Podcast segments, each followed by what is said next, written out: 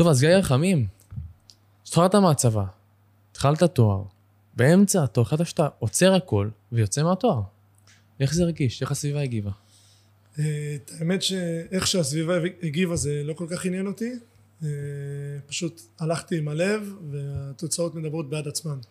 חד משמעית, חבר'ה, פרק מרתק במיוחד, גיא רחמים, אנחנו פתיח ומתחילים. היי חברים וולקאם לפודקאסט היחיד מסוגו בארץ לחיילים ולמשוחררים. הפודקאסט שהולך לתת לכם כמה שיותר ערך את הכלים והטיפים שאתם רק צריכים כדי למצוא את הדרך שלכם להצלחה באזרחות.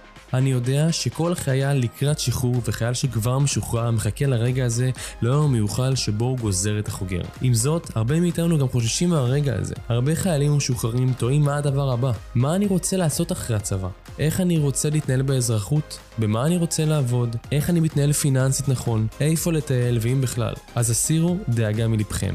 גם אני הייתי שם.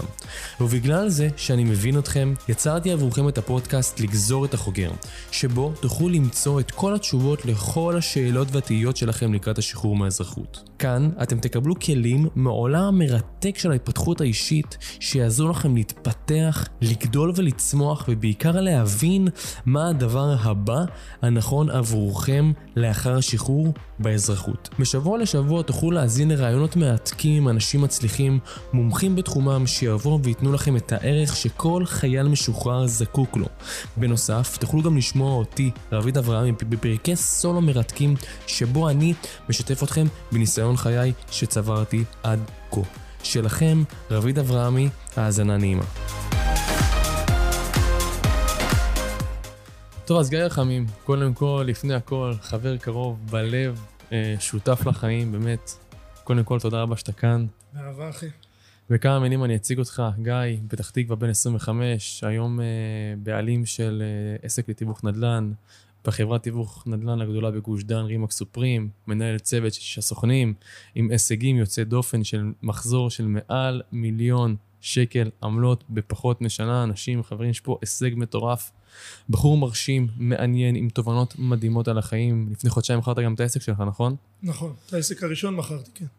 מהמם. אז uh, גיא, ככה, תספר לנו עצמך מי אתה, ככה יותר לעומק. ככה, תספר לנו טיפה מה היה ככה מתחילת הרגע שהשתחררת מהצבא, שתף אותנו. אוקיי, אז uh, מה שקרה ככה, קודם כל אני בן 25 היום, uh, הכל התחיל בערך לקראת השחרור מהצבא. אני התגייסתי, הייתי, התגייסתי להיות לוחם. uh, בהנדסה קרבית ועשיתי קורס מפקדים ובסוף סיימתי בסיירת יהלום ולקראת סוף, ה, סוף השירות נפצעתי, אפשר להגיד שנפצעתי ועברתי ככה, עדיין נשארתי לוחם, עדיין נשארתי מפקד אבל עברתי ככה לשרת ליד הבית מה שאפשר לי קצת יותר זמן פנוי. עכשיו מי שמכיר אותי יודע שאני בן אדם שלא אוהב זמן פנוי וכל דקה פנויה שיש לי אני מנצל לעשות משהו. אז כמו חייל לקראת סוף השחרור שיש לו קצת זמן פנוי התחלתי לחשוב על איך אני עושה כסף. וכמו כולם הלכתי למלצר. הלכתי, הלכתי להיות מלצר באיזה חברת קייטרינג. מהר מאוד אהבו אותי שם התקדמתי התחלתי להיות מנהל אירועים ובאחד האירועים כמה חבר'ה מלצרים שהיו אמורים להיות תחתיי בסוף הודיעו לבעל האירוע שהם לא מגיעים בעל האולם התקשר אליי אמר לי תקשיב גיא אני לא יודע מה לעשות אני תקוע בלי עובדים אני צריך שתביא כמה חברים שלך הבאתי את החברים, הוא היה מבסוט עליהם עד הגג, ביקש ממני להתחיל להביא אותם באופן קבוע, הבין שיש לי חבר'ה איכותיים, חיבר אותי לאיזה בחור אחר, שגם לו יש קייטרינג, והתחלתי, ככה התגלגלתי, התחלתי לספק להם עובדים. ככה בעצם פתחתי את העסק הראשון שלי, פתחתי חברת כוח אדם, והתחלתי לעבוד עם ארבעה חברות קייטרינג שונות. מדהים. כן. איך הגעת לארבעה חברות? התחלת עם חברה אחת. התחלתי עם חברה אחת, ראיתי שזה זה לא קל, אבל אני מאוד טוב בזה, אני מאוד טוב בלגייס אנשים, לרתום אנשים, לשכנע אותם, להסביר להם שכדאי להם לעשות דבר כזה או אחר. זה נקודה מעניינת. אני חושב שאחת התכונות החשובות ביותר לנו כבני אדם זה יכולות בין אישיות. בוא נרחיב על זה רגע. אז חד משמעית, אני גם חושב שיכולות בין אישיות אולי זה הצד הכי חזק שלי, אני מאוד מאוד טוב בלהתחבר לאנשים, זה בא לי נורא בקלות, נורא בטבעיות, סוג של איזושהי יכולת שפיתחתי עם השנים, פשוט מסתכל לבן אדם בעיניים, בכמה שאלות או בכמה משפטים מצליח להבין מי הוא, מה הוא ומה, מה, איך לגעת בו ואיך להגיע אליו לתוך הלב ופשוט עושה את זה, לא במכוון, בלי אינטרס, פשוט כי זה מה שכיף לי, להתחבר, ל, להתחבר לאנשים. חד משמעית. כמו שהיה לי איתך רביד. נשמה טובה. אני יכול להגיד לכם שהייתי עם גיא באותו משרד והיינו שם באזור ה-70 סוכנים, אני סיימתי לא מזמן, ובאמת אין אחד שלא, שלא אוהב אותך. באמת, אתה בחור מדהים וזה כיף. חבר'ה, הולך להיות כאן פרק ממש ממש מרתק ועמוק. אמ, אז אוקיי, אמ, נפרשת עם ארבע חברות קייטרינג, כן. אה, אז בעצם ככה התחלתי לגלגל את ההון עצמי הראשוני שלי. אה, בשלב הזה כבר השתחררתי מהצבא אה, והלכתי לעשות משהו שהרבה אנשים הולכים לעשות, זה קורס מאמני חדר כושר. עשיתי קורס מאמני חדר כושר, התחלתי קצת לעבוד בזה. כסף לא רע, כסף חמוד. וביחד עם זה ועם העסק הראשון שפתחתי, צברתי ככה מספיק כסף בשביל לקנות את הדירה להשקעה הראשונה שלי. היידה. כן.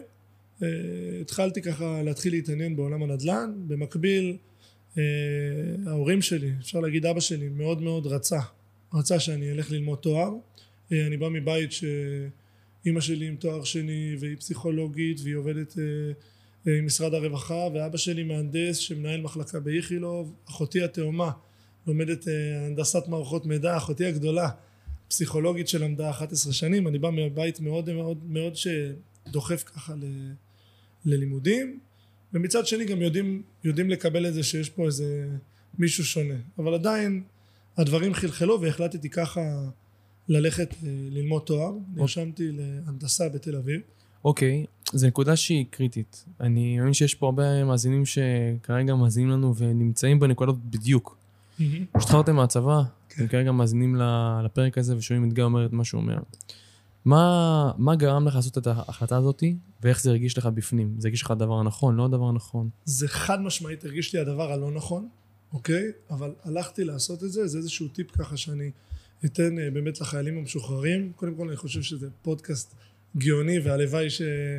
הלוואי שלי היה אותו כשהייתי חייל משוחרר אה, אז מה שגרם לי לעשות את זה זה פשוט שהבנתי שעד שאני לא אנסה אני לא אדע לא משנה כמה פעמים אמרו לי לך תעשה תואר עד שלא ניסיתי לא ידעתי שזה לא מתאים לי חד משמעית. חשבתי שזה לא. מתאים לי אבל אחרי שניסיתי ידעתי בוודאות שזה לא מתאים לי אוקיי. אוקיי? וככה החלטתי, אתה יודע, ללכת בעקבות אבא, הלכתי ללמוד בדיוק מה שאבא שלי למד, ובמקביל התחלתי לקרוא על עולם הנדל"ן בשביל הדירה להשקעה שרציתי לקנות. מה קראת? אה, קראתי קצת על, אה, על השקעות בארץ, על השקעות בחו"ל, על תיווך, בלי תיווך, התחלתי קצת להתקשר למתווכים, לבקש לראות דירות, וזאת בעצם הנקודה שפעם ראשונה נחשפתי לעולם הזה, לעולם הנדל"ן. לעולם הנדל"ן, רגע, ואתה כרגע בתואר תוך כדי. ואני כרגע בתואר, רגע, איפה עשית, איפה התחלת את התואר? מה הכוונה? באיזה אוניברסיטה? במכללת אפקה בתל אביב. אוקיי. אה, ומצאתי את עצמי, זו נקודה, נקודה פסיכית, ששם נפל לי האסימון בצורה הכי גבוהה שיש. מצאתי את עצמי לומד מהבוקר עד הערב, משהו שאני פשוט, היה לי קשה ללמוד, לא נהניתי ממנו, אוקיי? וחיכיתי להפסקות של הלמידה בשביל לקרוא וללמוד על העולם של הנדל"ן. והבנתי שזה לא שאני לא אוהב ללמוד, אני לא אוהב ללמוד דברים שלא מעניינים אותי.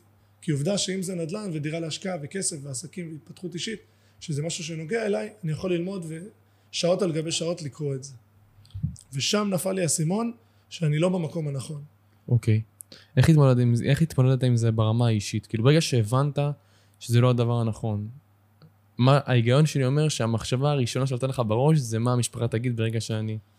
איך אני אגיד את זה? קודם כל, הדבר הראשון אה, שעמד בפניי בראש זה דווקא לא המשפחה, זה עצם זה שהתחלתי. אני, אתה מכיר האגו. אני, אני בן אדם מאוד. תחרותי, אה, והרבה פעמים אני עם עצמי, אם אני מתחיל משהו, אני רוצה לסיים אותו. אם אני מתחיל משהו, אני רוצה להיות הכי טוב במה שאני עושה. ופה היה סיטואציה שפשוט עשיתי משהו שלא נהניתי ממנו. לא הבנתי יותר מדי למה אני עושה אותו, אמרתי אוקיי אני אסיים את זה, עוד ארבע שנים יהיה לי תואר, ארבע שנים. ארבע שנים אחי, ארבע פאקינג שנים. ארבע שנים. וואו. כן. ואמרתי, אוקיי, עברו עוד ארבע שנים, ומה? ואני ארוויח עשר, חמש עשרה אלף שקל במקרה הטוב, לא שאני מזלזל בסכומים האלה, אבל זה לא משהו שאף פעם ריגש אותי. ידעתי שאני רוצה לעשות סכומים אחרים, ידעתי שאני רוצה לנהל, ידעתי שאני רוצה לפתוח עסק, ובאיזשהו מקום הרגשתי שאני לומד לנהל עסקים מאנשים שאף פעם לא ניהלו עסק. חד משמעית. חד ו- משמעית. כן, וזאת מעניין. הייתה נקודה שאמרתי, לא מעניין אותי, לא מעניין אותי מה ההורים יגידו, לא מעניין אותי מה החברים יגידו, אני עושה מה שטוב לי, אני בוחר ללכת עם הלב, וכמו שאמרנו ב- בתחילת הפרק, התוצאות אה, מדברות בעד עצמן. חד משמעית. אה, בואו נדבר ביזנס. אוקיי, בואו ניצור ביזנס. ל... מי ששומע אותנו עכשיו, מה הטיפ, תן לי כמה טיפים למי שרוצה להתחיל את תחילת דרכו בעולם העסקים. בעולם העסקים בעולם בכללי, העסקים, היזמות, כן, איך, איך להכין את התשתיות הנכונות גם ברמה המנטלית, גם ברמה החומרית, מבחינת כסף, עניינים, פיננסים, כל מה שצריך כדי שהכניסה לעולם הזה תהיה רכה, כי מי, מי כמ, כמוני וכמוך יודעים שעולם העסקים זה עולם שהוא מאוד מאוד מורכב, מאוד מאתגר וגם מאוד כיפי. וואו, שאלה, שאלה מצוינת. אה, קודם כל, הטיפ הכי טוב שיש לי לתת לכל החיילים, שזה להתחיל כמה שיותר מוקדם, אוקיי? כשאני הייתי בצבא, היה לנו איזה מפגש ככה של כל החבר'ה מהיחידה, מה...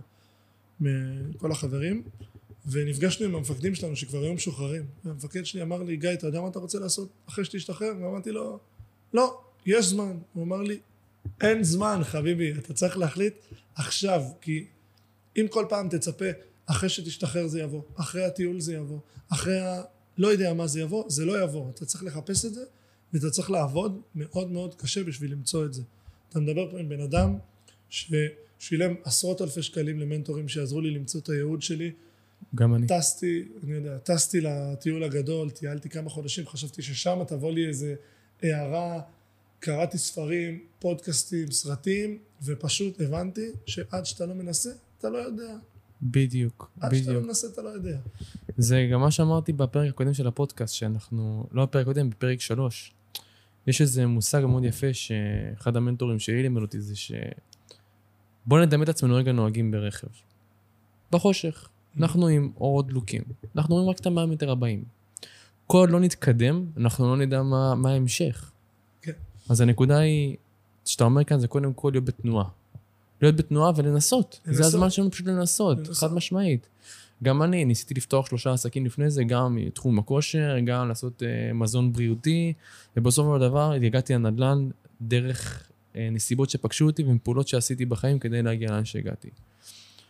אז ככה, למי שמתכונן, בוא נדבר על זה ככה, ברמה, ברמה המנטלית, היום כשאתה בעל עסק, מה, מה הם האתגרים שאתה מתמודד איתם היום? אה, קודם כל, זה עצם זה שאני לפחות נמצא במקצוע שאין לי משכורת בסיס, אוקיי? זאת אומרת, לא, לא מכרתי באותו חודש, לא הבאתי כסף הביתה, ובעולם העסקים יש המון התחייבויות. אתה משלם על משרה, אתה משלם על ציוד, אתה משלם לעובדים, אתה משלם את הזמן שלך, אוקיי? ואם לא הכנסת זה כואב.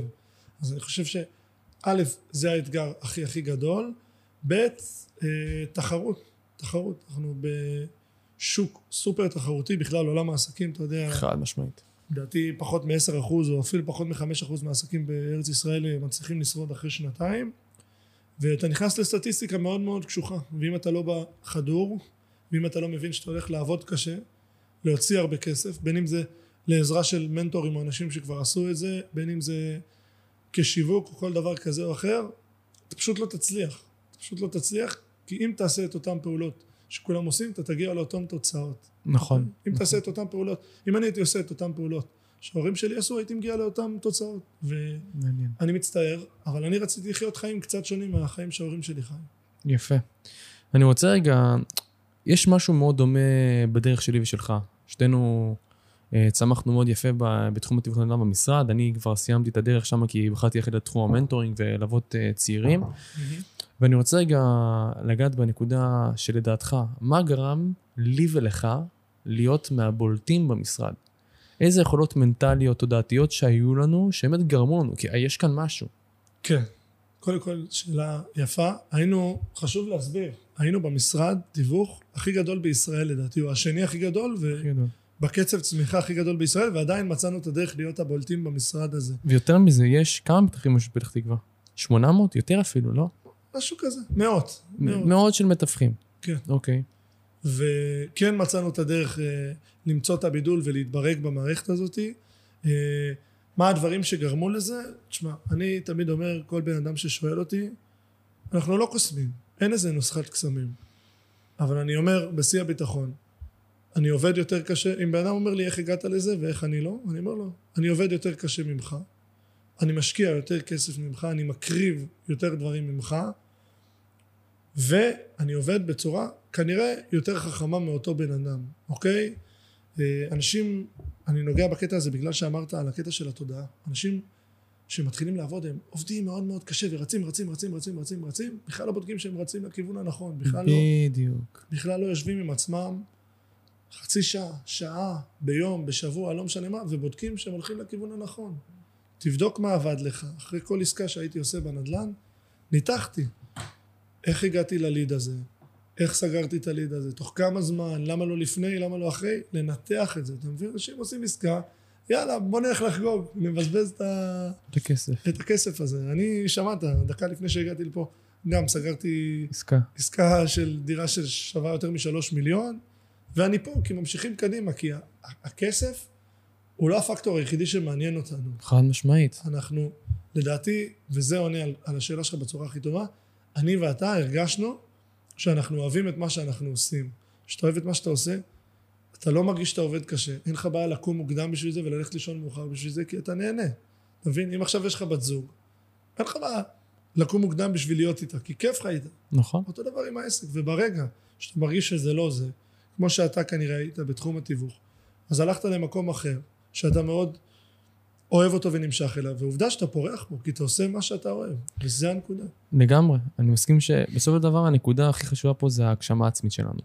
ברגע שאנחנו עושים משהו, שאנחנו מרגישים שהוא ממלא אותנו, שהוא גורם לנו להגשים את עצמנו בכל המישורים, התשוקה מגיעה והרצון לצמוח ולהצליח גם מגיע.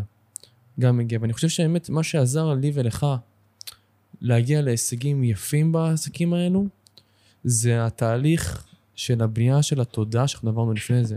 אתה היית גם בתהליך של אה, אצל מנטור אצל אלון אולמן, לא? אני, אני עשיתי איזשהו משהו אצל אלון אולמן, עשיתי גם איז, איזשהו תהליך עם בחור בשם אלי שחף, מחברה שקוראים לה הרגלים מנצחים, תהליך של כמעט שנה, מפגשים, אחד על אחד, תהליך מאוד מאוד אינטנסיבי, נכון. גם אצל אלון אולמן עברתי, עברתי סדנאות, וכל הזמן אמרתי לך, עבדתי קשה בשביל להגיע לתובנות האלה, לא מדבר אפילו על ההישגים האלה, אבל לתובנות האלה, ואני כן חושב שכמו שאמרתי שאתה צריך לדעת להשקיע בעסק, גם צריך בעצמך. לדעת גם להשקיע בעצמך. חד משמעית, חד משמעית.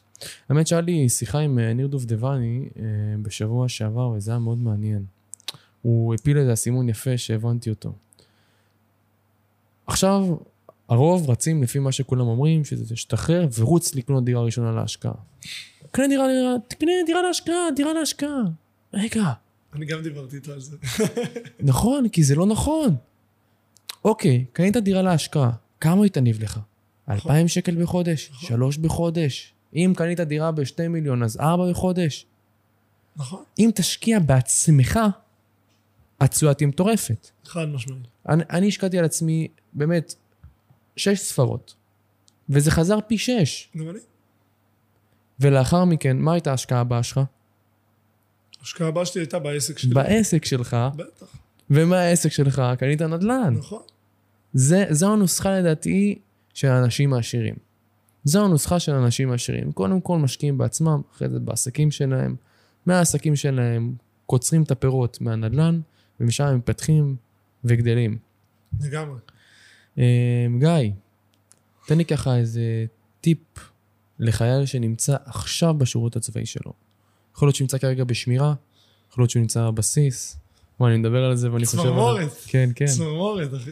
איך הוא יכול לייעל את הזמן שלו עכשיו ברמה האישית? מה הוא יכול לעשות עכשיו כדי לפתח את עצמו? אוקיי, אז קודם כל, אני אפרק את השאלה שלך לשני דברים. הדבר הראשון הוא ייעול זמן, אוקיי? אני חושב שאני אחד האנשים שהכי אובססיביים לזמן שלהם, כמעט כל דקה בלו"ז שלי מאוד מאוד מחושבת, ואם אני לא עומד בזמנים של עצמי זה מתחיל להפריע לי.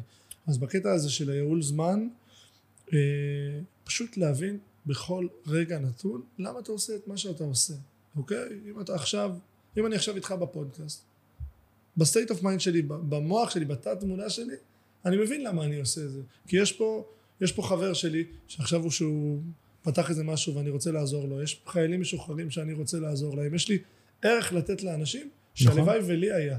כשאני הייתי בגילם. נכון. אתה מבין? ואם נכון. אתה לא קנאי לזמן שלך ועושה דברים כמו, לא יודע, לעשות בינג' עכשיו על סדרה בנטפליקס, או דברים שאין בהם יותר מדי ערך. אני לא אומר לא ליהנות, אבל אני אומר להיות קנאי לזמן שלך ולהיות יעיל. בסופו של דבר הזמן זה המשאב הכי יקר שיש לנו. והוא לא חוזר. הוא לא חוזר אחי, אני בן לעולם. 25, אני לא יודע איך הגעתי לגיל הזה. מטורף. אחי, מטורף, בואנה. איך הזמן טס. כן. אחי, 25. וואו, כן. וואו. ולגבי אה, מה הייתי ממליץ לו לעשות, אז כמו שאמרתי, להתחיל לחקור בשלב כמה שיותר מוקדם, ולא לחכות לשחרור. לא לחכות לשחרור שום מה- דבר. מה- מה לחקור? מה הם אוהבים לעשות? לשבת עם עצמם, אם אתה בשמירה, זה הסיטואציה המושלמת. יש לך ארבע שעות עם עצמך, בלי הפרעות, בשקט, פשוט תנסה להבין מה אתה אוהב. קמת בבוקר, ממה אתה נהנה לעשות? כיף לך להיות עם אנשים, כיף לך לתת שירות, כיף לך לעשות ספורט, כיף לך ללמד משהו חדש.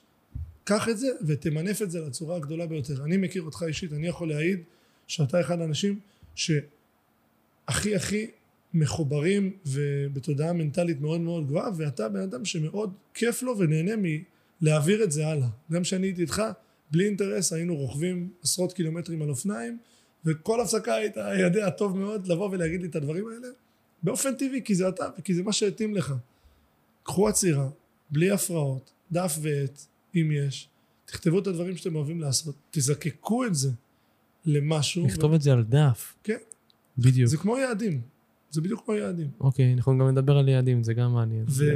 ותזקקו את זה למקצוע, היום אנשים מתפרנסים מדברים שההורים הזויים. שלי לא מצליחים להבין, כאילו, אני לא מצליח להבין, אחי. נכון. יש אנשים שמרוויחים מיליונים מהטיק טוק הזה, ו... כן, פסיכי, כן, אז- בסרטונים. אז אפשר להרוויח כסף מכל דבר, תחשבו מה אתם אוהבים, אתם אוהבים להצחיק, לכו תצחיקו, אתם אוהבים לאמן, לכו תאמנו, אתם אוהבים להרצות, לכו תרצו. אפשר להרוויח כסף מכל דבר, השאלה, כמה אתם לוקחים את זה בשיא הרצינות. נכון. אמ, חד משמעית. חד משמעית לגמרי, אני מסכים איתך לחלוטין. אני חושב שבסופו של דבר, אנשים שהם עושים את מה שהם אוהבים באמת, ועושים את זה מהלב, והם לא עושים את זה עבור מישהו אחר, עבור הכסף. כאילו, אני יודע שרוב הטריגר, הדבר שיושב לחיילים בראש זה איך אני עושה כסף, איך אני עושה כסף, אבל. בסופו של דבר צריך להבין שהכסף הוא אמצעי עבור משהו עבורכם. הוא תוצר לוואי. נכון. הוא תוצר לוואי של הפעולות שאתם עושים, במיוחד כשאתם עושים פעולות שאתם אוהבים, אוקיי? אתה לא עובד, יש משפט שאומר, יש אנשים שחיים בשביל לעבוד, ויש אנשים שעובדים בשביל לחיות, אוקיי? אתה לא חיית בשביל לעבוד, לא באת לעולם הזה בשביל לעבוד ולהרוויח כסף, אוקיי? תעשה את מה שאתה אוהב, אתה תרצה לעשות את זה יותר, אוקיי? אני אוהב לשחק כדורסל, אני, תן לי כל היום לשחק כדורסל, אוקיי? אם תעשה משהו שאתה אוהב ותתפרנס ממנו, אתה תהיה כל כך טוב בו, אתה לא תרגיש שאתה עובד, אתה לא תרגיש שאתה מבזבז את הזמן, לא יהיה לך שביזות, אתה פשוט תרוץ קדימה. בוא נדבר רגע על טיול. איפה אוקיי. טיילת? טיילתי במזרח, התחלתי בתאילנד, וייטנאם, קמבודיה, לאוס, פיליפינים, וואו. סיימתי איזה נגיעה בסינגפור, טיילת לבד אמרת לי, לא? טסתי לבד, ההחלטה הכי טובה שעשיתי בחיים לדעתי. כל הכבוד לך. השנייה הכי טובה, הכי טובה זה לעזוב את התואר. למה זה, למה, למה זה היה לעזוב ולטוס לבד? אה, תשמע, הטיול הזה, אוקיי, זה טיול שהוא כולו חופש. ואם אתה טס עם עוד בן אדם מהבית, אז אתה מבחינתי, אתה כבר לא בחופש. אתה כבר, יש פה עוד בן אדם שאתם בחרתם לטייל ביחד, אתה קם למחרת, ואתה מתייעץ איתו מה לעשות. אני הייתי קם, לא מתייעץ עם אף אחד. בא לי לא לקום, אני לא אקום. בא לי ללכת לשחק גולף, אני אלך לשחק גולף. בא לי לאכול היום, שב, היום אוכל טבעוני, אני אוכל אוכל טבעוני, אני לא מתייעץ עם אף אחד, אתה מבין? אתה חופשי. אני חופשי, ושאתה, אין מה לעשות, שאתה נמצא עם עוד בן אדם, אתה, זה לא שאתה לא חופשי, אני אבל מסכים איתך. אתה, אתה פחות חופשי. זה היה צעד מאוד מפחיד, מאוד. מאוד מפחיד. אני, אני חושב שאפילו בכיתי כשטסתי, ביום שטסתי, אה, כי לא ידעתי מה הולך להיות, וזה שוב מתחבר לזה שעד שאתה לא מנסה, אתה לא יודע. מאיפה בא לך הרעיון הזה לטוס לבד? מאיפה בא לי הרעיון הזה לטוס לבד? אני חושב ש... אני חושב שמאחותי הגדולה, או שמישהי שבאותה תקופה הייתה בת זוג שלי, אני חושב שאחת מהן טיילה לבד, והם אמרו לי שזה, שזה משהו שלא כדאי לוותר עליו, וזה פשוט היה החלטה, הייתה החלטה מטורפת. אני ממליץ בחום, קודם כל, אני ממליץ בחום על טיול גדול, אוקיי? אני הייתי מאוד מאוד בן אדם של כסף, ואני הולך לעשות כסף ולא לבזבז את הכסף שלי על טיול, ואז אחותי התאומה באה ואמרה לי, גיא, אתה חייב. ונראה לי שבוע אחרי זה קניתי כרטיס. ספונטני. כן, ופשוט אמרתי, כאילו, זה באמת, זו הייתה החלטה מדהימה לא לוותר על זה, ואם אתם מספיק אמיצים, ואני בכוונה אגיד אמיצים כי זה דורש אומץ, אה, אז תטוסו לבד, וזה זה גם יניב את הפירות שלו. מדהים. וואלה, אני לא הספקתי את הטיול הגדול שלי, זה יגיע בקרוב מאוד, אני שכבר בשנה הבאה, אני ממריא לי איזה. כמה חודשים טובים. חייב, חייב, חייב, אנחנו רצים. כאן אה, אחרי הזנב של עצמנו לפעמים, אנחנו צריכים רגע לעצור, להבין רגע, אוקיי, ימינה, שמאלה, בוא טיפה ננשום, נהנה מהכסף, נהנה מהחוויה. כן. זה חשוב. חבר'ה, השתחררתם מהצבא, פרגנו לעצמכם, לכו, טיילו, תתפנקו, תעשו מה שעושה לכם טוב, וגם תחשבו על הדבר הבא, כי זה חשוב. כן, כן. אה, אני יכול טיפה להמשיך ונחזור ככה לתחילת השיחה שלנו, שבאמת התחלנו לדבר על המסלול, אז אה, באותו שלב שהחלטתי לעזוב את התואר, אה, והחלטתי ללכת עם הלב, שוב, שלב סופר מפחיד, כמו לטוס לבד, להיכנס למקצוע שאין בו משכורת בסיס, אני לא מבין בו כלום, לא התעסקתי במכירות בחיים. ופשוט פשוט ללכת עם הלב ולסמוך על עצמך ועל האינטואיציות ולהבין שהכל בר שינוי. אני תמיד יכול לחזור לעשות תואר גם עוד עשר שנים, אוקיי? אבל ניסיתי ולא אהבתי, אז אני אנסה את זה, ואם לא היה הולך לי, לא הייתי אוהב את הנדל"ן, הייתי מנסה עוד ועוד ועוד, עד שהייתי מוצא, אוקיי? בדיוק. אתה מכיר היום הרבה אנשים בגיל אה, 40 שהם לא התחתנו אף פעם? כמעט ולא, נכון? בודדים. בודדים. בודדים. בודדים. למה? כי עם הניסיון ועם הזמן אנשים מנסים עד שהם מוצאים את הדבר את- את האחד הזה. הדבר הזה, אחד הזה, אתה נכון. מבין? חד משמעית. חד משמעית מבין אותך. אני חושב שבאמת מה שמונע מהרוב לעשות את הצעד הזה לעבר משהו שהם רוצים זה הפחד. נכון. זה הפחד. הפחד מהפחד. הפחד מהפחד שהוא בכלל לא קיים. כאילו וואלה, השתחררנו מהצבא, יש לכם את כל הזמן שבעולם לעשות מה שבא לכם. זה מטורף. תחשבו, אתם בני 21, מטורף. יש לכם את הזמן לחגוג, לחוות, לנסות, לטעות. תבינו גם, אנחנו צמחים, אנחנו צומחים מהכישלון, צומחים מהטעויות. הטעויות שאנחנו חוברים בדרך, הם יותר מדייקים אותנו. הנה, למשל, גיא, התחיל את התואר. ועצם זה שהוא עושה את התואר, הוא הבין שהוא אוהב את הנדל"ן. זה נכון. דייק אותו יותר. נכון? בסופו של דבר, מה שחשוב זה להיות בתנועה. וגם, חשוב להגיד, שוב אמרתי, הרבה מהסיבות שעשיתי תואר, זה כי למשפחה שלי היה חשוב שאני אעשה תואר. עד שלא עשיתי, לא יכולתי לבוא ולהגיד להם, לא, זה לא מתאים לי. אבל אחרי שעשיתי, אמרתי להם, חבר'ה, ניסיתי, הקשבתי לכם, לא עבד, תנו לי בדרך שלי רוגע, חופש. אף אחד לא, אף אחד לא מתווכח איתך. כי נכון, ניסית. אתה נכון. מבין? אם עכשיו תגיד לי, גיא, הכנתי לך קפה תטעם, ואני אומר לך, לא טעים לי, לפני שטעמתי, אתה תגיד לי, מה זה הבן אדם הזה? נכון? אבל אם אני אומר לך, לא טעים לי, אז יש היגיון בדברים, חד משמעית. אתה מבין? חד משמעית. אז אני לא אומר לא לעשות תואר, יש מקצועות שבהם זה כן נכון, אוקיי? אבל מי שעושה תואר בשביל לעשות תואר, או בגלל שההורים שלו אמרו לו, המשפחה שלו, שזה הדבר הנכון עבורו, שישאל את עצמו אם זה באמת, באמת, באמת מה שהוא רוצה. נכון, זה קריטי. נכון, אה, דבר נוסף שאני מאוד אוהב לדבר עליו זה ספרים. לי אישית, ספרים שינו לי את החיים מקצה לקצה. בגלל הספרים אני נמצא איפה שנמצאתי היום. אז גיא, תן לי ככה איזה ספר ששינה לך את החיים. ממש הספר שקראת אותו ובום. אוקיי. אז קודם כל, נגעת פה בנקודה מצחיקה. קראתי עשרות ספרים, לא סיימתי אף פעם ספר, די. אף פעם לא סיימתי ספר. מעניין מה זה, מעניין. אני בן אדם שממצה מאוד מהר. הבנתי, התקדמתי. הבנתי, התקדמתי. וזה גם מה שעוזר לי להיות בתנועה. להיות בתנועה ולהצליח בהמון תחומים בחיים. לא, זו הבנתי, נקודה מעניינת. רצתי. על זה. אני אומר לך, קראתי עשרות ספרים, לא סיימתי אף אחד. אף אחד, אף פעם. לא, דווקא אני להפך, אני קורא ספר, אני יכול לחזור עליו 40 פעם. אני קורא את אותו, אני עכשיו קורא את ספר מדעי התעשרות. אחי, קראתי אותו לדעתי יותר מאיזה 100 פעם. אני כל בוקר קורא אותו, מי שעוקב אחריו באינסטגרם רואה כל בוקר מדעי התעשרות, כל בוקר. אני יודע. זה מעניין, זה מעניין, כי אתה מיישם את זה, כי וואלה, אתה מגיע לתוצאות, זה מעניין. כן, אוקיי, כן. אה, אז הספר, אני חושב שהכי הכי השפיע עליי אה, זה שני ספרים, אחד מהם אה, האחיות שלי קנו לי לטיול הגדול, שזה לא רציונלי ולא במקרה של דן אריאלי. דן אריאלי. אותו דווקא קראתי ולא סיימתי אותו ספציפית, היה לי קשה הוא לקרוא. קשוח, הוא קשוח. קשוח, אבל הוא מאוד מאוד עובד על הפן הפסיכולוגי. קשוח, הוא, הוא מרתק, הוא מאוד חכם, ויש עוד ספר שקראתי שקוראים לו 20 דברים שהלוואי שהייתי יודע לפני גיל 20, משהו כזה. או דברים נכון, שהלוואי נכון, נכון, נכון, נכון. עם קריאה כזאת כתומה, נכון? כן, כן, כן, כן. קראתי אותו גם בצבא. כן, כן. וואי, אני לא זוכר מה היה שם. מה- מה- איזה חלק אהבת בספר הזה? דיברו שם המון על השקעות. אני אומר לך, אחד הדברים שהכי עוזרים לי להצליח, שאני באדם שלא מפחד להוציא כסף, ואני אפתח עכשיו את החשבון בנק שלי, ואתה תראה 58 אלף שקל הוצאות חודש שעבר, רק על העסק. גם אני, אחי. רק על העסק. חודש שעבר, כמה הוצאתי? 60, פח. אבל, אבל זה מה שגורם לנו להצליח. נכון. זה מה שמביא את זה. כסף, אנשים, אנשים שומרים את הכסף מתחת לבלטות. הם שומרים את הכסף מתחת לבלטות, הם חושבים שאם הכסף יהיה בצד... כסף זה אנרגיה. כסף חייב להיות בתנועה. כסף בסופו של דבר נועד כדי לייצר עוד. הוא כן. מגבר. כן. הוא מגביר לך את העסק. עכשיו, אני לא אומר, חס וחלילה, יש פה חיילים ואנשים שיש להם סכום מאוד מצומצם של כסף, אני לא אומר, קחו הכל ותשפכו אותו על x, y, z, אבל אתם צריכים להבין שהכסף הזה, אוקיי, הוא נועד שישתמשו בו.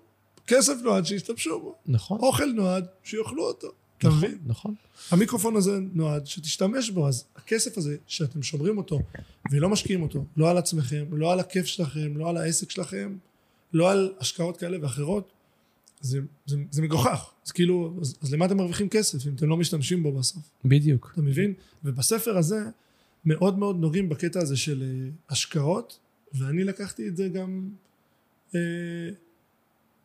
גם לקחתי את זה לפן של, ה, של הניהול זמן. אני, אתה רואה איך אני חי, אני עובד 24-7, אני קם הרבה פעמים חמש בבוקר והולך לישון בשתיים בלילה, כי אתה, אתה מטורף. אני ערפד, אתה מטורף. עובד שישי, עובד שבת, ואני מודע לזה שאני מקריב פה המון המון דברים, אה, שבעתיד זה גם, עכשיו אני משקיע את הזמן שלי בשביל להרוויח יותר זמן בהמשך, אתה מבין? בטח. המון המון זמן שאני משקיע עכשיו בלבנות איזושהי פלטפורמה, כמו שעשיתי עם החברת כוח אדם, שהביא אותי לסיטואציה שהרווחתי אלפי שקלים בחודש, כשטיילתי במזרח באופן פסיבי, בחור בן 21 מטייל במזרח, מוציא 5,000 שקל ב- ב- בטיול בחודש, נכנס לו 5,000 שקל. איזה כיף. מטייל בחינם, אחי. איזה למה? כיף. כי הקרבתי, אתה מבין? נכון. נכון. אז זה, זה לגבי הספרים. זה אחת הנקודות הקריטיות, לקחת את הסיכון הזה. זה מה שבסופו של דבר מעניין אותנו לתנועה. אני למשל עכשיו לקחתי את המשרד. לקחתי את המשרד מבלי שעוד היה לי עסק. אמרתי, קודם כל, אני חייב שיהיה לי משרד, כאילו סיימתי את תיווך נדל"ן. אמרתי, טוב, אני רוצה לפתוח עסק כמנטור להתפתחות אישית ועסקית, להביא אנשים להצלחה ברמה האישית וגם ברמה העסקית, ואני חייב קודם כל שיהיה לי מקום. הלכתי, חיפשתי, סגרתי מקום, ווואלה, לא היה לי כסף. לא היה לי כסף. השקעתי את כל הכסף שלי על עצמי, על ההתפתחות שלי, אבל אמרתי, כדי שאני אוכל לייצר עוד כסף, אני חייב שיהיה לי מה לתת ואיך לתת. הגעתי למשרד, ווואלה, אני פתאום עכשיו יכול לעשות בכיף שלי פגישות פה עם אנשים. אנשים מגיעים, אנשים סוגרים, אנשים לוקחים תהליכי ליווי, כי יש לי לתת להם שירות. ולפני כן לקחתי סיכון, כדי שהדבר הזה יקרה. אשכרה, ככה זה קורה בסופו של דבר, אנחנו צריכים להקריב משהו עבור משהו. אשכרה. ויש פה עוד נקודה שהזכרת לי. כשדיברנו על הקטע הזה של האובססיביות לזמן, אנחנו שוכחים פה, אמנם אני ואתה הרגשנו באותו רגע ש, שעשינו, שעשינו משהו שאנחנו אוהבים, אבל אנחנו לא ציינו פה שאנחנו פשוט עבדנו קשה כן. בטירוף, בטירוף, אני זוכר אותי ואותך. אחרונים הולכים- במשרד. אחרונים במשרד. רואים את המשרד. ראשונים במשרד, מסיימים, הולכים לעשות שטח, דור טו דור, לנסות לחפש לידים. אני הבאתי מישהו, שילמתי לו כסף שיעשה לי את זה בגלל הבעיות שלי בגב. אתה הלכת, פירקת חצי עיר ב, בעבודת, אה, בעבודת כן. רגליים. גם בסופו של דבר לקחתי שתי עובדים, הקרבתי כסף עבור שתי עובדים, שיעשו לי את זה בשטח. כן, כן, אין קיצורי דרך. אין דבר כזה קיצור דרך, אנשים מפחדים לקחת סיכונים ולהתקדם בחיים, פשוט זה מה שתוקע אותם בסופו של דבר. לגמרי. וזה חלק מהדרך, חבר'ה, קחו סיכונים. תאהבו את הפחד בגדול. לא יכול לקרות כלום. כלום. כלום. וואלה, היום, אני אוהב, אני אוהב כל בוקר להגיד תודה על הדברים שיש לי בחיים. כל בוקר אני אומר תודה, תודה על הבריאות, תודה על פה, תודה על שם. ואז אני אומר לעצמי, כאילו, תודה על הכסף. ואז אני אומר, כאילו, סתם, לצורך העניין, אם עכשיו, עכשיו השקעתי, עשיתי צעד מאוד משמעותי בעסק שלי, השקעתי על ייעוץ עסקי, מישהו בחור. בחור ברמה מאוד מאוד גבוהה, וזה הוציא ממני המון המון המון משאבים כלכליים. ואז אמרתי לעצמי, אוקיי, מה יקרה אם לא יצא מזה שום דבר? ואז אמרתי, וואלה, הכל טוב.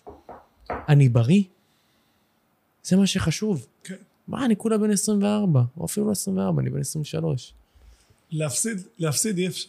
אי אפשר להפסיד. כי מקסימום הרווחת שיעור. ברגע שאתה מבין את התובנה הזאת, שאתה לא יכול להפסיד. גם השקעת עכשיו כסף והפסדת, אז הרווחת שיעור שהמקום הזה שהשקעת בו הוא לא טוב.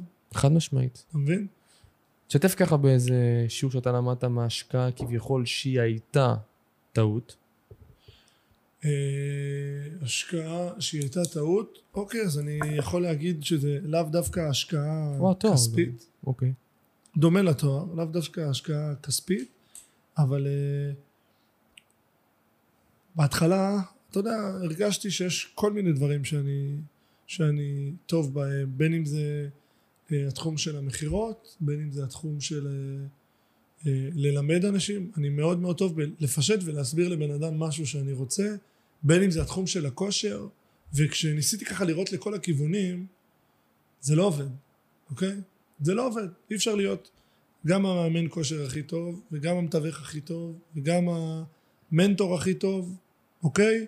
וגם אתה, עובדה, גם אתה בסוף באיזשהו מקום, שהבנת שאתה רוצה להיות מנטור, אז כמעט, אתה אמנם לא יצאת במאה אחוז, כי אתה עדיין בעלייה ובצמיחה של העסק החדש שלך, אבל אתה מבין שאתה צריך להשקיע את רוב המשאבים שלך בדבר אחד, ושאני ניסיתי ככה לראות לכל הכיוונים, זה לא הצליח. נכון. מה שעשיתי בסופו של דבר, דווקא אצלי, אני יצרתי מנגנון שאפשר לי לנהל עדיין את העסק ולהמשיך לו לרוץ, כביכול שאני נמצא בעסק 20%. הכנסתי שותף עסקי, שהוא מנהל את כל המערך של העסקאות, בזמן שאני מפתח את העסק, וזה נכון גם לייצר חשיבה אסטרטגית הלאה קדימה. אם אנחנו למשל רוצים לעשות פעולה מסוימת, שאנחנו יודעים שהפעולה הזאת היא תהיה, יש לה משמעות על החיים. צריך לחשוב רגע איזה פעולות אנחנו יכולים לעשות עכשיו היום, או איזה קרקע אנחנו יכולים להכין כדי שהפעולה שאנחנו נעשה, במידה וגם טעינו, איך אנחנו יכולים כמה שיותר למתן את זה. אוקיי? למתן את הצעד הזה, שהשלעים, במידה ויהיו השלכות, הן לא יהיו כאלה כבדות, כבדות עלינו. כדי שנוכל לתרום מהם הלאה. כן. אמ, זה חשוב, זה חשוב מאוד. כן, לגמרי. אמ, חשוב להגיד שזה גם... הכל פה עניין של מסע, זאת אומרת, הלמידה היא אינסופית והלמידה היא לא נגמרת. גם אתה, שאתה מנטור, יכול להיות שיש לך מנטור ויכול להיות שיש לך מישהו שאתה ממשיך ללמוד ממנו. אני לא מפסיק ללמוד. אתה מבין? ה- הלמידה היא אינסופית. גם אני יכול להרצות עכשיו ל-50 אנשים על משהו, ואיך שאני אסיים אני אלך ללמוד ממישהו אחר, כי אנחנו לא יודעים הכל, וברוך השם אנחנו בעולם שהתוכן בו הוא אינסופי, אוקיי? כל שעה יוצא יותר מ... 24 שעות של תוכן. נכון. ליוטיוב, לאינסטגרם, ל... זה לא נגמר. אתה אף פעם לא תדביק את הפער הזה. ואנחנו כל הזמן רוצים יותר, אבל אני כן רוצה לחדד פה איזושהי נקודה, אה, שתמיד תמיד תמיד צריך גם באמת ליהנות ממה שיש, אוקיי? ליהנות ממה שיש. אני ואתה לא, וואו. לא בעשירית, לא בעשירית של החלומות שלנו, אני יודע את זה. מבחינה נכון. כספית, אם היית אומר לי שנה שעברה שאני אעשה מיליון שקל ב-12 חודשים, הייתי אומר לך וואו זה מטורף, ועכשיו זה נחמד, ואני רוצה עוד. וזה לא נגמר. אני, אני רוצה עוד ו- וזה, אבל עדיין אני יודע לעצור ובאמת להעריך את זה, כי הדברים האלה לא מובנים מאליהם, ו, ואנחנו כל הזמן במרדף, אוקיי? יש איזה אה, סיפור שמישהו סיפר לי שבוע שעבר, אה, אוקיי. על, על דייג. סיפרתי לך את זה? עם לא. ה- עם הדייג? אז אני אנסה, אני אנסה לספר את זה. כי- לי איזה משהו. שתף, שתף. אני אנסה לספר את זה, אני זה. לא זוכר בדיוק את כל הפרטים, אבל היה איזשהו אה, דייג שדג דגים, אה, היה דג לו איזה שלושה ארבעה דגים, חוזר הביתה בחמש בערב, והיה אוכל את הדגים עם המשפחה שלו, היה נשאר לו איזה דג אחד, היה מוכר אותו, ומזה הם היו חיים. והיה חוזר הביתה חמש בערב, היה אוכל, אה, היה רואה טלוויזיה עם הילדים, יושב קצת לבלות עם האישה, וממשיך בחיים שלו. ואז בא מישהו ואמר לו, תשמע, תראה מה תעשה. תתחיל לחזור הביתה טיפה יותר מאוחר. תחזור הביתה בשעה שש. תעבוד עוד שעה. תדוג טיפה יותר דגים. תמכור את הדגים האלה, ועם הכסף הזה תקנה לך רשת, ולא חוט דיג, אוקיי? ואז הוא אמר לו, אוקיי, נניח ועשיתי את זה. עברו כמה זמן, יש לך כסף, קנית רשת, ואז הוא אמר לו, עכשיו תראה מה תעשה. תחזור הביתה טיפה יותר מאוחר. אה, תדוג עוד דגים, ועם הכסף שתמכור את הדגים האלה, תקנה לך סירה. תקנה לך סירה, ואיתה תוכל לדוג יותר דגים. הוא אמר לו, אוקיי, ומה, ומה אחרי זה אני אעשה? הוא אמר לו, תראה מה תעשה. תלך עם הסירה, תשאר עוד קצת זמן, תחזור הביתה אפילו בשמונה, תשע בערב. תדוג מלא מלא דגים, ועם הכסף הזה תקנה מפעל. ואז הוא אמר לו, אוקיי, ונגיד, זרמתי איתך, זרמתי איתך, נגמר כל הסיפור הזה, כמה זמן ייקח לי להגיע לסיטואציה הזאת שיש לי מפעל של דגים? הקליק. הבנתי. אה, כמה זמן ייקח לי להגיע לסיטואציה שיש לי מפעל של דגים? ואז הוא אמר לו, זה ייקח בין 15 ל-20 שנה. ואז הוא אמר לו, אוקיי, ומה יהיה עוד 15-20 שנה? ואז הוא אמר לו, יהיה לך זמן לחזור הביתה, לאכול את האוכל, לראות נטפליקס ולשבת עם האישה. אז הוא אמר לו, אבל זה מה שאני אעשה עכשיו, אתה מבין? אתה כל החיים במרדף, נכון. לעשות דברים שכבר עכשיו אתה עושה אותם. אתה עושה אותם. לגמרי. יש לך זמן להיות עם הבת זוג? כן, ברוך השם, עכשיו כן. יש לך זמן לעשות ספורט? כל בוקר. יופי. יש לך זמן לעשות מדיטציות? כן, אתה מרוויח כסף? כן. לא חסר כלום. כל השאר, באמת אומרים, קמת בבוקר, כל השאר בונוס, כי באמת, באמת, באמת, חייב להעריך את המקום שאנחנו נמצאים. אני חטפתי את הסתירה הזאת לפני איזה שנה, ש... לא, אפילו חצי שנה, שהתחלתי באמת להצליח בתחום, ואמרתי לחברה מאוד טובה שלי, אמרתי לה, שמי, אני לא מאושר. היא אמרה לי, אם אתה תמשיך ככה, אתה אף פעם לא תהיה מאושר. אתה מבין? אוקיי, אז מה אתה עושה היום כדי לשנות את זה?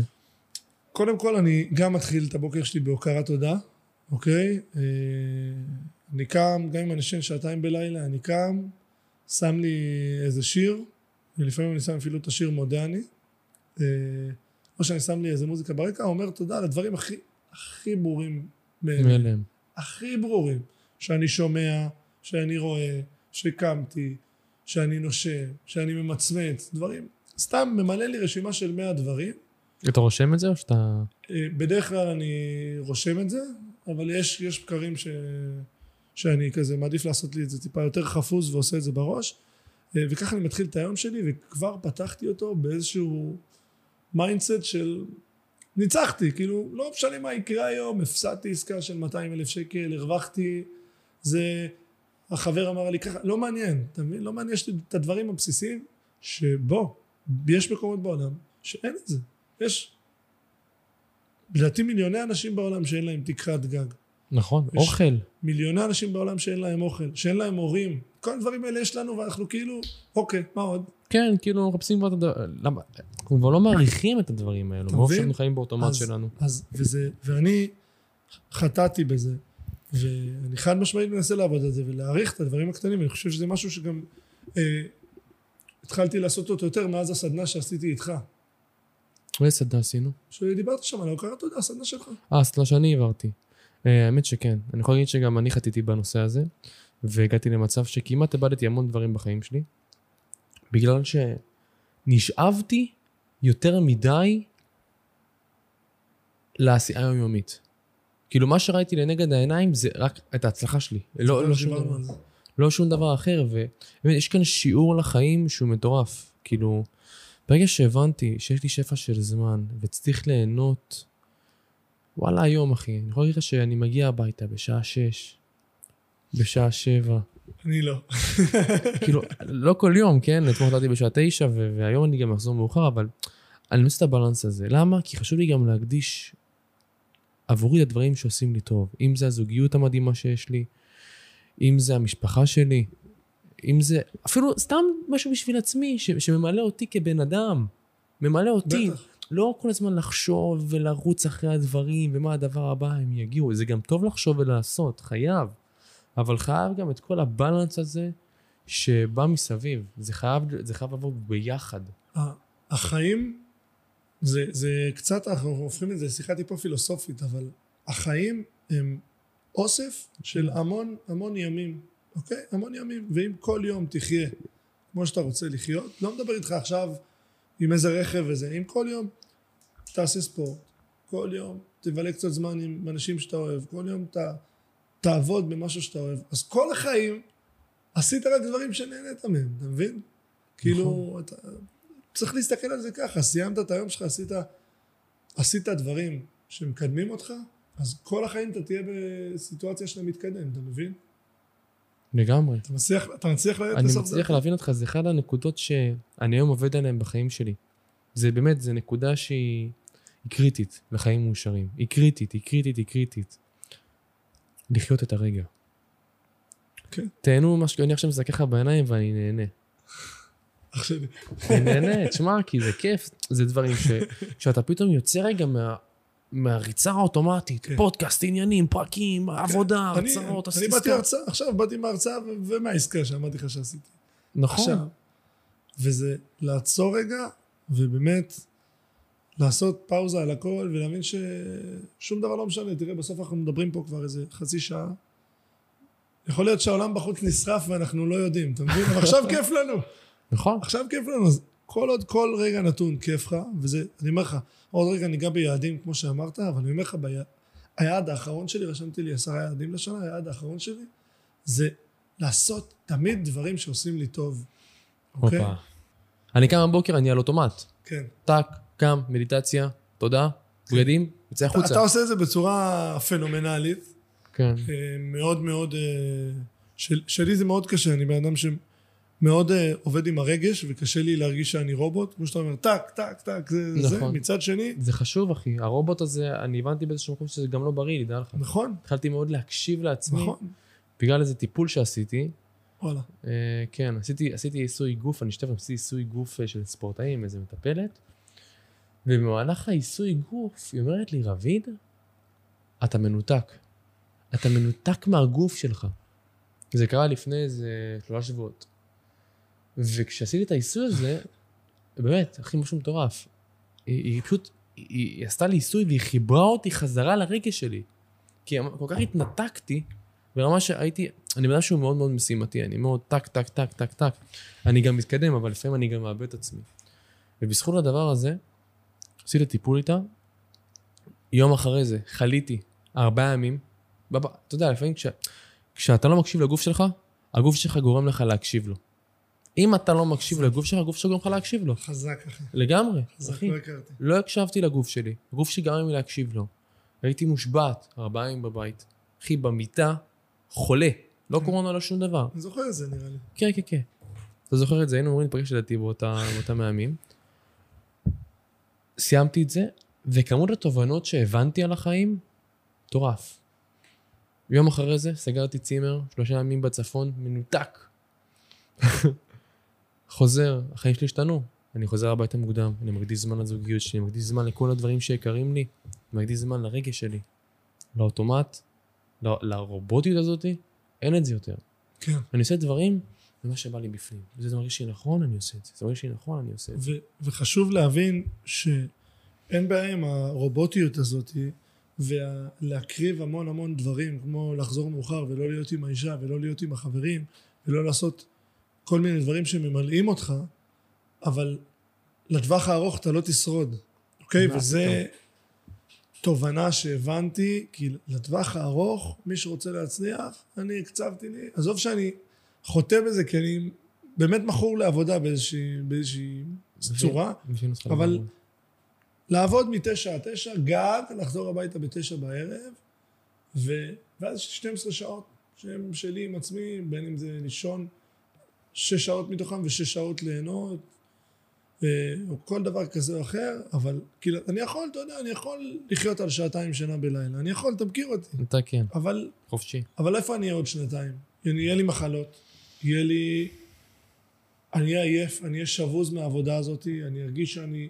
אין לי אנרגיות, אתה מבין? החיים האלה זה מרתון, אנחנו לא רצים ספרינט. בדיוק. וכן צריך להבין את זה, ויש פה עוד נקודה שאני רוצה שניגע בה, זה הקטע הזה של. להציב יעדים. אה, שזה משהו שאם אנחנו פונים לחיילים משוחררים, אני לא יכול אפילו להתחיל להסביר איזה חשוב זה. אני כל כך זלזלתי בזה, אני כל כך שמעתי את זה אלפי פעמים, בכל מקום שהייתי, בכל מקום עבודה, בכל התפתחות אישית, בכל ספר, כל הזמן דיברו על הצבת יעדים, אמרתי די נו, זה לא, זה לא עובד. ופשוט עצם זה שאתה רושם משהו, אתה גם עושה. לעצמך סדר בראש, וזה פשוט קורה. שמע, אני אומר לך, דברים שלא הבנתי, אחי. אני מסכים איתך. זה, זה, אחד ה, זה, אחד, זה אחת השיחות שחרוטות לי בזיכרון שהיו לי ולך. לא יודע אם זוכר שדיברנו על זה, אבל דיברנו על זה. אני לא זוכר. דיברנו על זה, זה, זה אחד ה... זה, באמת, זה חרוט לי בזיכרון ש... דיברנו על ילדים, ואז אמרת לי, רביד, שמע, כל מה שאני רושם על הדף מתגשם. אמרתי לך, אני אמרתי לך, אתה אמרת לי את זה. איזה קטע. ואז אני חשבתי רגע עם עצמי, ו... אמרתי, וואלה, הוא צודק. גם בלי לשים לב זה קורה. אחי, דברים מטורפים. מטורפים. אני לא יכול להסביר לך. כאילו, דברים, אני עכשיו אגיד לך, הלוואי, ש... הלוואי שתגיע פיצה, אחי, תגיע פיצה. תגיע פיצה, דברים שכאילו, שלא קשורים למציאות. היקום, היקום. אתה, אתה יודע את אני חי את זה. אתה חי את זה יותר מכולם, היקום גורם לדברים האלה לקרות. עכשיו, אני לא אומר לך באמת, תכתוב, תגיע פיצה, אבל כשאתה רושם דברים שאתה באמת באמת מבין שאתה רוצה, אתה, אתה משנה את ה... אתה משנה בלי לשים לב את הפעולות שלך גם, אתה מבין? אני אסביר. למי שלא מכיר אותי בפודקאסט, אני חי את העולם הזה. של מה שנקרא מחשבה יוצרת מציאות. אני כל היום חוקר את זה, אני כל היום לומד את זה, אני מנתח את זה לרמות הכי עמוקות שיש, ואפילו אני בשבוע הבא לוקח את הצעד הבא. מגיע אליי בחור שהוא היום אה, ממציא תרופה שמביאה את המוח לביצועי שיא. עוד הם יוצאים להשקה, זה, זה משהו בעשרות מיליונים, והמנכ"ל מגיע אליי, כי התחברנו באיזשהו מקום ואנחנו מאחדים כוחות. עכשיו, בנוגע למחשבה הזאת, אנחנו צריכים לתת בנקודת הנחה שכל מה שקורה לנו בחיים קורה לטובתנו. היקום הזה, הבריאה. הזאת, אנחנו חלק מהבריאה. אנחנו הבריאה. אנחנו בעצם היותנו בני אנוש, אנחנו בורים דברים על ידי המחשבה. אם אנחנו נחשוב על דברים רעים, הדברים הרעים האלה יקרו. אנחנו בורים דברים על ידי המחשבה. כן. כמו שאמרת, זה גם משפיע עלינו כבני אדם. מעצם היותנו חושבים על האדם שאנחנו רוצים, אנחנו מתחילים ללכת לכ... לכיוון הזה. אני אספר לך איזה משהו שאני... כשהייתי צעיר, אה, היה לי בעיות קשב וריכוז, והייתי לוקח אה, רטלין, קונצרטה, גם אני, לא ידעתי. אז, אז כן. על הפנים. וואו. אז על הנה, הפנים, אז. אז הנה, אז תיגע במשהו שברגע שאתה, ש, שקלטתי אותו, הבנתי כמה הכל בראש וכמה אנחנו מחליטים, אוקיי? נכון. כל החיים הייתי לוקח רטלין וקונצרטה, אני אומר לך, בכמויות, וואי, גם אני, אחי. כאילו, אחי, הייתי לוקח שתי? כדורים, כי לא היה את המינון שלי בכדור אחד. עזוב שאני בחור גדול. תשמע, ו- זה על הפנים הכדורים האלה, אני מה זה תקשיב, מבין. אותך. ומי שלא יודע, אה, אחת התופעות לוואי של, אה, אחת התופעות לוואי של קונצרטה או רטלין, חוסר תיאבון? חוסר תיאבון. ברור. עכשיו תקשיב סיפור. אני הלכתי לבית ספר, אני מדבר איתך כיתה ו'. כאילו יסודי, אחרי כן, כן, שם דוחפים לך את זה, שם דחפו לי את אחרי זה גם שש כן. שנים, אחי, שאני עם רטלין ודוחפים לי את זה, על הפנים, אחי. הלכתי לבית ספר, והייתי מרוכז שיא. אוקיי, הייתי חד, הקשבתי למורה, הכל כמו שצריך, הכל לפי הספר. עזוב שהייתי כבוי. אחי, הייתי עם רטלין, אתה לא תזהה אותי, אתה מכיר אותי, אני קפיץ. אחי, אני עם רטלין, אני ככה. על אני הפנים. זומבי. אבל עזוב את זה, אוקיי? הייתי מרוכז בשיעור, ובאיזשהו, באזור השעה 11-12 התחלתי להיות רעב. ואמרתי, איך, איך זה הגיוני שאני, שאני רעב? עם רטלין, ממתי אני רעב בשעות האלה? התקשרתי לאמא שלי, הייתה בבית. אמרתי לה, אמא תגידי, יכול להיות שלא לקחתי רטלין היום? תבדקי רגע עם הרטלין שלי. הייתי שם את זה יום לפני זה בשקיות, אה, בגלל שזה להרכיב שני כדורים, וואו. הייתי שם בשקית על, ה, על המטבח, על השולחן במטבח. ואז אמר לי, וואלה, כן, לא לקחת רטלין היום. אחי, מאותו רגע לא הפסקתי להפריע בשיעור, אחי. לא הפסקתי, כל עוד הייתי בטוח זה שאני- הכל בראש. שאני על רטלין, הייתי מרוכז, ויש לי בעיות קשב. אחי. באותו רגע שחשב, שהבנתי שאני בלי, התחלתי להפריע, אתה מבין איזה שטות זה? זה, זה, זה כל כך נכון. גם המחשבה על עצמנו משפיעה עלינו. כן. זה מטורף. פשוט אמרת ש... כאילו, אני, אני עכשיו מעכל את מה שעברנו בתור ילדים. הרטלין דיכא לנו וואו, את התיאבון. תחשוב כאילו מה זה עושה לבן אדם. וואו. זה מדכא לו את התיאבון, כאילו הבן אדם לא רעב. זה, זה, זה... הרעב של בן אדם זה אחד ה- ה- התהליכים הכי טבעיים שקיימים. ולעצור דבר כזה זה פשוט דפוק. זה הזוי. זה הזוי וזה גם... בוא, זה פשוט מר, מרסק את הבן אדם. אני אומר לך, אני הייתי כבוי, מוריד את המתג, מוציא מהחשמל, אחי. וואי, אחי, לא ידעתי את זה. כבוי. חברים שלי כאילו היו אומרים לי, זה. וואלה, לא כיף איתך היום. בימים שהייתי לוקח. נכון.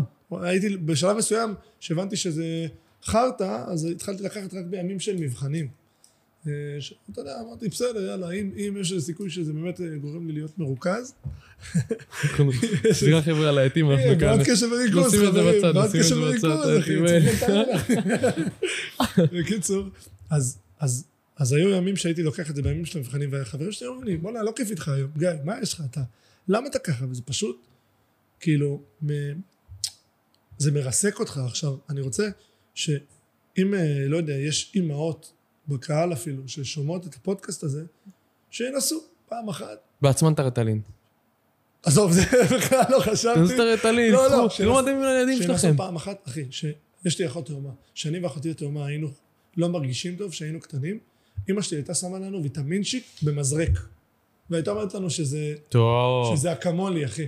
אחי, הייתי לוקח ויטמינצ'יק מהמזרק, ובגלל שזה בתוך המזרק הייתי חושב שזה אקמולי, והייתי אומר לה, עבר לי הכאב ראש, אמא. אחי, הכל פה, זה הכל שטויות, אחי, כל היום שמים אותנו בתרופות, אחי. לגמרי, לגמרי. אני בכלל לא לוקח תרופות, אתה יודע? אם כואב לי הראש, גם אני מאוד נדיר שם. כן. לא צריך. כל האדוויל והאקמול ופה ושם, חרטא. גם אני מאוד נדיר חרטא, שם. חרטא, חרטא. אני לא מאמין בזה, בכלל לא מאמין בזה. כן, ואם כואב לך הראש, בהרבה מהמקרים זה מסתכם ב... בעבודה קשה. ביתר עבודה. יש סיבה, כאילו, לא סתם קמת וכואב לך הראש. לא שתית, לא ישנת, לא אכלת, או אתה עמוס נפשית. פתור את זה, אל תיקח את החרא הזה. בדיוק? בדיוק. לגמרי, לגמרי, לגמרי. אתה מבין? אמ, גיא, שאלה שאני מאוד אוהב לשאול. תהיה מוכן. אם עכשיו הייתי שם שלט חוצות ענק במרכז העולם, מה היית רושם עליו? וואו. הייתי רושם עליו ענק. יש לך, יש לך מקום לשני שורות, שתי שורות. או שורה אחת. איזה אה, משפט כזה. קודם כל, הדבר הראשון אה, שעולה לי זה באמת ללכת אחרי הלב, אוקיי? זה, זה האינ- האינטואיציה הראשונה שקפצה לי. אה, אם אני נכנס טיפה יותר לעומק ורוצה... זה השם של הפרק, אחי. ללכת אחרי הלב? איזה גבר.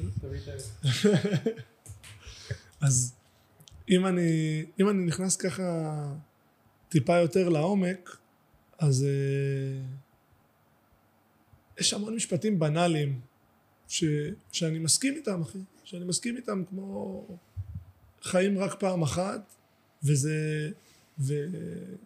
והזמן זה המשאב הכי יקר שלנו, זה משפטים שבאמת, כאילו, אני אומר לך, הפרק הזה, שוב, הוא לא נועד להגיד לאנשים אל תעשו תואר, הפרק הזה נועד, כמו שאמרנו, להגיד לאנשים, ללכת עם הלב. עם הלב. ללכת עם הלב, לכו תעשו מה שאתם אוהבים, מי יודע, חס וחלילה, מחר יקרה אסון, לא תהיו פה. כל יום תעשו מה שאתם אוהבים, סיימתם את החיים שלכם, כל החיים עשיתם דברים שאתם אוהבים, בשביל מה אתם פה? בשביל להרוויח כסף? בשביל... אני באמת שואל, שאלת את עצמך פעם למה אתה פה? היום כן. היום אני יודע למה אני כאן. כאילו, ויתרתי על עסק של... של... אה, תשמע, הגעתי לחצי מיליון עמלות בשמונה חודשים.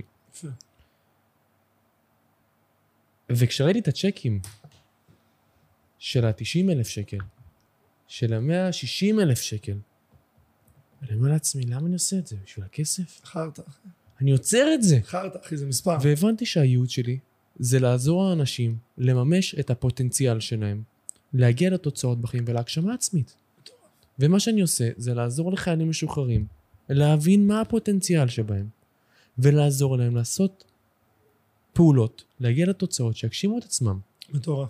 כן, וש- ועשרתי ו- הכל. ובוא, שנינו אנשים שמאוד אוהבים כסף, שנינו אנשים שמאוד טובים בלייצר כסף, ושנינו יודעים שזה חרטא, אנחנו לא פה בשביל לעשות כסף, אנחנו עושים כסף, אנחנו לא מתביישים שאנחנו עושים הרבה כסף, אבל זה, זה לא בשביל זה אנחנו כאן, אתה מבין? לא, סבבה, קח עכשיו 20 מיליון שקל, אתה מאושר? בשביל זה באת לעולם? לא, יופי, לא, לא. בשביל זה אתה כאן. אין לך לגמרי. משמעות, תעשה משהו שאתה אוהב, תשתמש בכסף הזה או למנף את מה שאתה אוהב, או לגרום לעוד דברים שאתה נהנה לעשות לקרות, אם זה טיולים, חופשות, בית יותר טוב, רכב, לא משנה, כל אחד מה שעושה לו טוב. ו... ותלך עם הלב, מי יודע מה יהיה מחר, אביב? חד משמעית. וואלה גיא, תשמע, היה לנו פרק מדהים. אני יכול להגיד לך ש... וואי, היה לי פרק איתך חבל על הזמן. נהניתי בטירוף. אנרגיה מדהימה. אח שלי. כיף גדול. וואלה, התרגשתי קצת. גם אני, תשמע, באמת כן. חבל על הזמן. כן. רוצה לקחת איזה מילה, משפט אחרון ככה לסיכום, עוד איזה משהו. וואי, נגענו בהמון דברים. אה, משהו לסיכום, אה, הייתי באמת באמת רוצה להגיד אה, לחבר'ה צעירים, שאני אני אומר מהלב ואני בכוונה מסתכל למצלמה. אה, אני לא מכיר הרבה אנשים כמו רביד והוא לא יודע ש, שאני עומד להגיד את המשפט הזה אבל אני לא מכיר הרבה אנשים כמו רביד. הוא בן אדם מאוד מיוחד בן אדם שבאמת אה, יש לו המון מה לתת והוא בגישה מנצחת. אני חושב שהוא הבן אדם הכי אופטימי שאני מכיר וזו תכונה סופר חשובה. בן אדם שאני יודע ששום דבר בדרך לא ישבור אותו ואין מה לעשות זה מדבק אני חושב שאחריך אני הבן אדם הכי אופטימי שאני מכיר אח שלי, תודה אבל, רבה. אה, אבל החיוביות הזאת והאנרגיה הזאת ולקום כל בוקר ו, ולהגיד לעצמך את כל הדברים האלה והיכולת לעשות את זה לאורך זמן ולהתמיד זה ממגנט ואני באמת חושב שזה פודקאסט שהולך להרעיד את המדינה ולהישאר פה לדורות והלוואי שזה יצליח, שמח לעזור לך. חד משמעית הצליח, תודה רבה. אני רוצה גם להגיד משהו עליך. אני מכיר את גיא, ואני יודע שהיום גיא, אה, יש לו צוות. אתה מנהל צוות שעובד תחתיך, אנשים שעובדים תחתיך, ואני אני אוהב, אני אוהב לראות את הצמיחה שלך. ויותר מזה, אני רואה את הצמיחה של הצעירים שבאים אחריך. בין אם זה אור, נכון? מהמם. אור ושגיא, חבר'ה צעירים שהיה להם את התשוקה לנדל"ן והם באו אליך ואתה מטפח אותם והם עושים כסף. ואני רוצה להגיד באמת שלמי שבוער לו בפנים הרצון לעשות נדל"ן ולשמוע על נדל"ן ולהתפתח באמת בתחום הזה וגם ברמה האישית, אתה זה הבן אדם. חד משמעית. איזה כיף.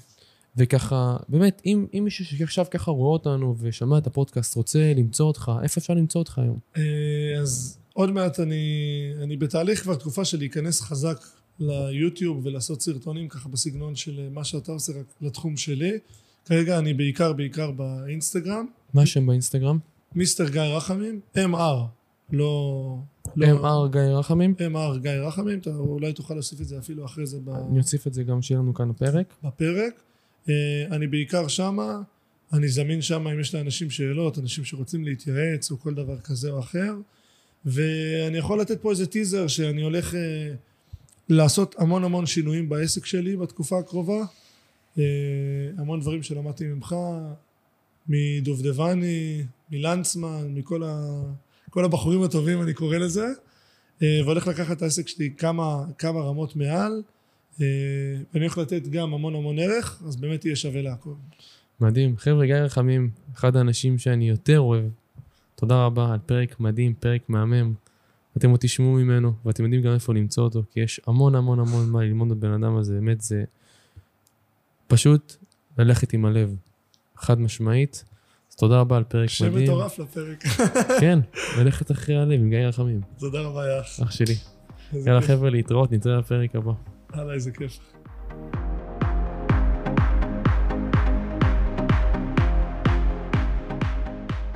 זהו חברים, הגיע לסיומו הפרק של היום. אם הרגשתם שקיבלתם ערך שעזר לכם בדרך שלכם לאזרחות או כבר באזרחות, אתם יותר מוזמנים לפרגן ולדרג את הפודקאסט שלנו דרך הפלטפורמה ממנה אתם מאזינים. תוכלו למצוא באתר הפודקאסט רבידאברהמי.co.il את כל הכישורים הרלוונטיים לפרק הזה חברים. דבר נוסף וחשוב אז תשימו לב, למי מכם שרוצה להמשיך לקבל מאיתנו ערך על בסיס קבוע להצלחה באזרחות וכבר בצבא, אתם מוזמנים להיכנס לקהילת הוואטסאפ שלנו, כן כן, תוכלו להצטרף לקהילת הוואטסאפ בחינם בקישור המצורף לכם כאן למטה בתיאור של הפרק. שלכם, רביד אברהם. נתראה בפרק הבא וגם בקהילת הוואטסאפ. להתראות.